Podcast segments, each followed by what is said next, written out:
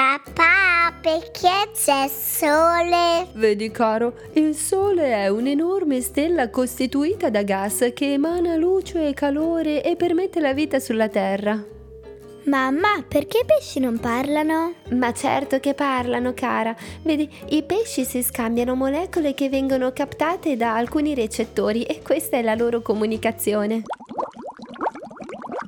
Ammettiamolo, quando i bambini ci chiedono qualcosa ci sentiamo tutti un po' Piero Angela. Veniamo rivestiti immediatamente dell'autorità competente per poter rispondere ai loro quesiti, così elementari a volte, che a noi fa piacere, perché in fin dei conti rispondere a tutto in modo esaustivo ci mette in bella luce, ci fa sembrare intelligenti, affidabili. Insomma, siamo noi gli adulti, mica si può rispondere non lo so, giusto? Ma basta con queste cretinate, per favore! Benvenuto in Mondo Genitori, un podcast creato da 4 esperte che vogliono parlare a te, che sei alle prese con un bambino e vuoi conoscerlo meglio, sia questo un bambino fuori da te o il tuo bambino interiore. Pensare esce naturale, tutti pensiamo. Pensare non ha età, non ha genere, non ha etnia. Ciò che però differenzia un pensare da un altro è come si pensa. Ebbene sì, anche pensare è qualcosa che va imparato, allenato, va smontato e rimontato costantemente.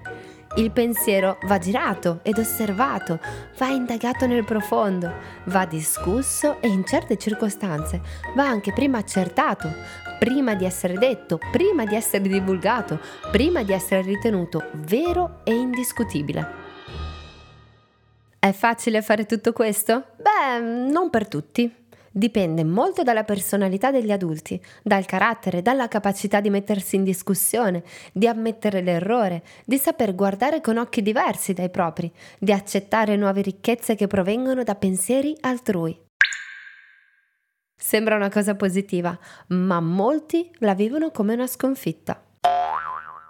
Questo per quanto riguarda gli adulti, ma fortunatamente nel nostro podcast i protagonisti diretti sono i bambini, perché quelli indiretti siete palesemente voi, quindi di fronte alle loro domande come comportarsi? Ecco, alzate il volume perché ora vi condivido la domanda che mi faccio sempre quando mi chiedono qualcosa. Perché me lo stai chiedendo? Sembra banale, ma non lo è. Capire da dove proviene quella domanda ci permette di orientare la risposta. Esempio, alla domanda "Mamma, perché i pesci non parlano?" La domanda può derivare da diverse situazioni. Può aver visto un film, una pubblicità, un video, un qualcosa dove il pesce era muto. Perciò la sua domanda è di pura curiosità osservativa. Oppure può vedere un compagno che ha un ritardo del linguaggio. Lo può aver associato alla famosa frase "muto come un pesce" e voilà! Ciò che cerca di indagare non è tanto di natura marina, quanto invece di comprensione più profonda, dove spesso il motore di tutto deriva da "se quel bambino non parla, può capitare anche a me?" Scoprire quindi il perché si pongono certi quesiti ci aiuta a capire davvero se la domanda viene mossa da curiosità naturale o da una preoccupazione più profonda. Ipotesi 1. Curiosità naturale. Come mi comporto? Beh, esattamente come ci hanno ben insegnato a non fare. A domanda dei bambini si risponde con un'altra domanda costruttiva. Il nostro ruolo non è di riempire i bambini con le nostre idee, il nostro sapere, le nostre convinzioni. Attenzione, il nostro compito è di estrapolare ciò che già sanno attraverso ragionamenti guidati. Tipo, mamma, perché le macchine hanno le ruote? Che bella domanda, pensiamoci insieme. La macchina è un veicolo pesante o leggero? Pesante. Allora potrebbe avere delle ali degli uccellini? No. Potrebbe stare sulle gambe dei bambini? No. Potrebbe stare sulle ruote? Sì, e come mai? E andiamo avanti così.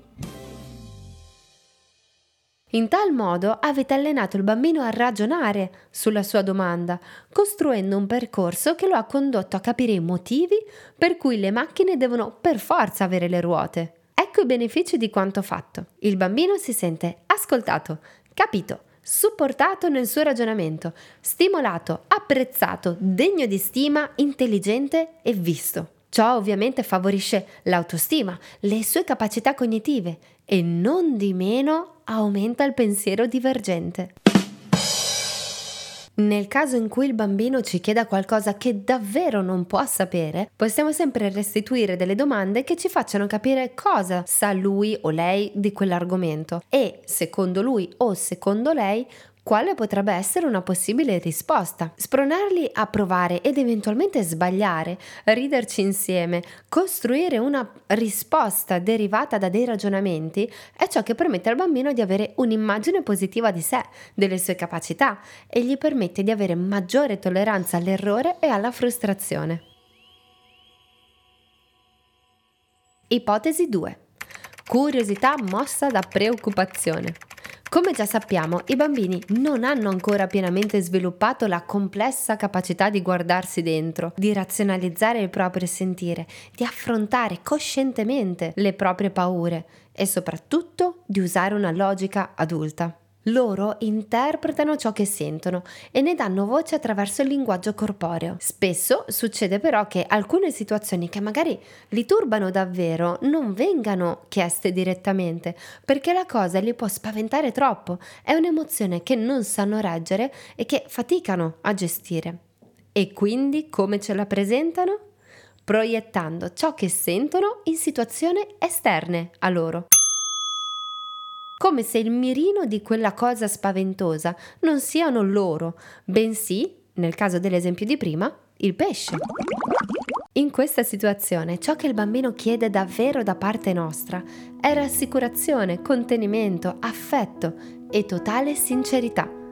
Zero bugie proprio. La bugia distrugge il rapporto di fiducia che abbiamo creato con loro. Non è che perché siamo i loro genitori allora ci amano sempre e per sempre a prescindere e credono sempre a tutto quello che diciamo. Anzi, proprio perché abbiamo il privilegio di essere il loro primo, ma non unico riferimento, abbiamo la possibilità di mostrare loro valori importanti come l'onestà, la verità e il coraggio.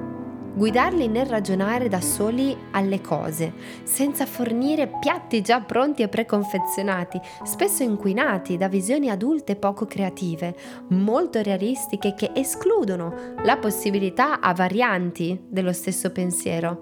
Ecco, fornire spiegazioni come dei bravi dizionari non permette al bambino di creare connessioni, di avere un pensiero flessibile, di gestire la frustrazione dell'errore, di riconoscere il bello anche in mentalità diverse dalle nostre. Senza la giusta stimolazione all'autonomia da piccoli, avremo bambini sempre più bisognosi e dipendenti da noi. Noi saremo sempre più sobbarcati, faticheremo ancora di più, finché sbotteremo con frasi come «Ma alla tua età dovresti saper fare certe cose da solo!». Mettiamo da parte il nostro lato sapiente e adottiamo il nostro lato curioso, creativo e aiutiamo i nostri bimbi a costruire il loro sapere. A volte non serve che sia sempre tutto giusto, a volte si può anche ridere ad alcune fantasiose risposte che nascono. L'importante è che riusciate a vedere le infinite potenzialità del bambino e ad aiutarle ad emergere.